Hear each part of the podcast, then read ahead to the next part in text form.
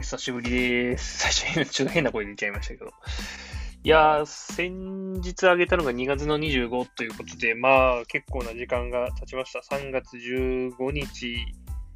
になります。いやー、何の話をしようかなと思った時にですね、まあ僕のもう、ポッドキャスターもゆるーくまったりやってますんで、本当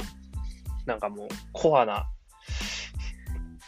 リスナーしか残らないとは思うんですけど、本当に、本当に暇じゃないとこれ聞いてられないとね、思うんだけど、今日はね、そうね、緊急事態宣言の話でもしようかなと思ってるんですよ。で、なんでかっていうと、緊急事態宣言が出ていることに対して喜ぶ人、喜ばない人っていうのが世の中には存在していて、で、喜ぶ人っつうのがどういう人かというと、緊急事態宣言が出ている間はリモートワークをしてられる人なんですよね。それが私です。はい。おそらく僕が働いている会社も緊急事態宣言が解除されると同時に通常のあの出社勤務に切り替わることがもう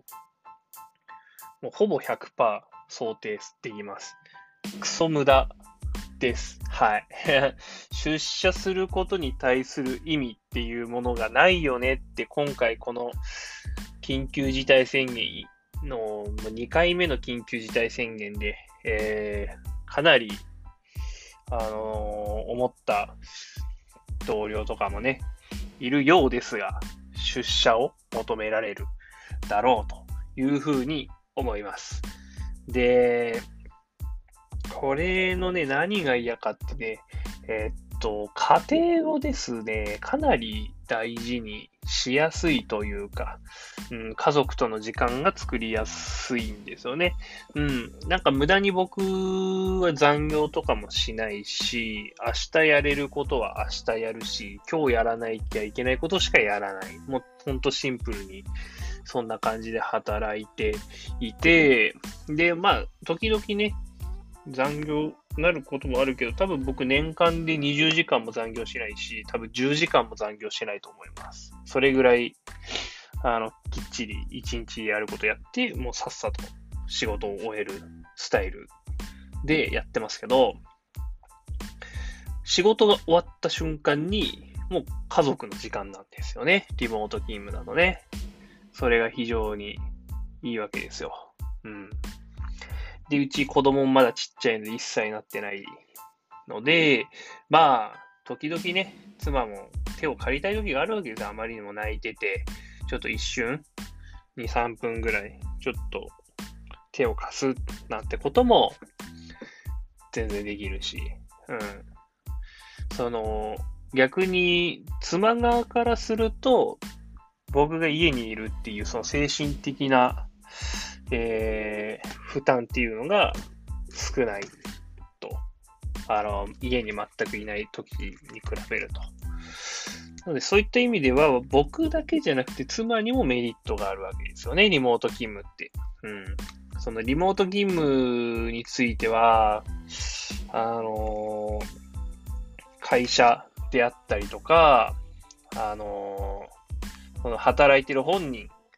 にしかなんか焦点を当てられないことが多いですけど、家族にもこうやってメリットがあるんだよと。もちろん、出社してくれよと。家族、夫婦仲が悪かったとか、家庭環境がね、あんまりうまくいってない、ご主人なんか特にもうね、会社行ってくる何リモート勤務してんだよと、煙たがられる人も中にはいるかもしれないですけど、それはもう、あの、その人の責任。そういう家庭にしてしまったその人の責任であって、もうそれはご愁傷様。ご愁傷様。ご愁傷様としか言いようがないですけど、大半の家庭もうまくいってる人なんか特にリモート勤務であることにすごくメリットを感じている人は多いんだろうなというふうに思ってますよ。私自身もそうですし、その肉体的疲労もね、すごく少ないというか、どっちかというと精神的疲労かなうん、通勤電車って。今って特に精神的に疲労する、神経使うんで、その電車の中でも、まあね、花粉症の時期なんで、その、くしゃみとかね、しょうがなく出ちゃう人もいるんですけど、やっぱ、極力なんか周りを見渡して人がね、密集してないとこに電車に、その、立つなりなんなりして、僕正直座るのもちょっとね、考えちゃうぐらいなんで、その座ってる時ってもうゼロ距離じゃない？しかも、もう腕なんてくっついちゃってるじゃないですか、基本的に。冬なんか特に厚着してるんで。まあまあまあ、距離が近いし、立ってた方がいいかなって思いながら立ってる時ももちろんありますし、まあ、精神的に疲れるわけですよ、通勤って。なんで、そういった意味では、あの、僕出社してる方が、パフォーマンスがめちゃくちゃ悪いです。ふあの、月に何回か出社するんですけど、リモート勤務とはいえ。うん。出社した日ほとんどなんか仕事したかなっていうぐらいパフォーマンス僕は落ちますね。あの、その、周りがね、うるせえんすよ。まあ僕、私はそう感じる。気が散ってしょうがないんで、うん、家で一人で仕事してた方が全然楽だし、なんか会社にいないと寂しいです、コミュニケーションが減ってみたいな言ってるやつって、多分、そもそも仕事できないんですよ。仕事してないんですよ。会社行ってくっちゃべることが多分仕事であって、その人の仕事、本来の仕事が、やってないんですよ、多分。本来の仕事をね。遊びに行ってんじゃねえのって思うんですよね。マジで仕事をあのやってたら、そんなね、会話ってないっすよ。うん。じゃあ、その、なんだろう、2、300人規模の事業部とか500人規模の事業部で、毎日、じゃあ、そうだな、部長と話しますかって言ったら話さないっすよね。課長とも話すかって言われたら話さないんじゃないか？毎日は。もちろん、役職がついてる人、もちろん、その、例えば、係長の人が課長とは、すごくコミュニケーションは取るでしょうよ。でもね、一般社員からしたら、その、ほとんどコミュニケーション取らないんですよね。取る機会っていうのがそんなにないし、むしろ、うーん、家でやった方がいいんじゃないチーム、その、所属してる部署の中では多少ね、一般職同士で連携取るときとかあるかもしれないですけど、そんな出社してて、あの人と毎日喋ってるなって思う人って、ほんと一人か二人ぐらい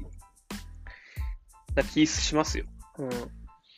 で、それぐらいだったら別にリモート勤務でも、その通話、なんだっけな、あの、 mixi のアプリとか、モク、 mocri とかなんか、とか、あとはもうクラブハウスとかもありますけど、クラブハウスあんまり会社の人と使いたくないですけど、で、繋いで喋ってりゃいいんじゃんっていう話であって、本当にリモート勤務であればあるほど別に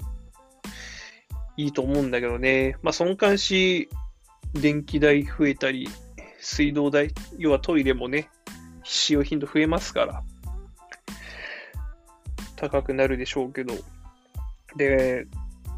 僕の会社は一切そのリモート勤務に関わる費用負担はしてくれないんですけど、クソみたいですよね。うん。負担してほしいんだったら、出社しろみたいな、そんな感じの会社なんで頭いっちゃってんすよ、なんか。うん。もしかしたらその、わかんないですけど、企業は、その、東京都とか、政府から助成金をもらってる可能性だってあるわけですよ。何かしら手続きして。うん。そのリモート勤務に移るための、なんか助成金みたいなのありますよね。ああいうの多分もらってんすよ。そういうのを。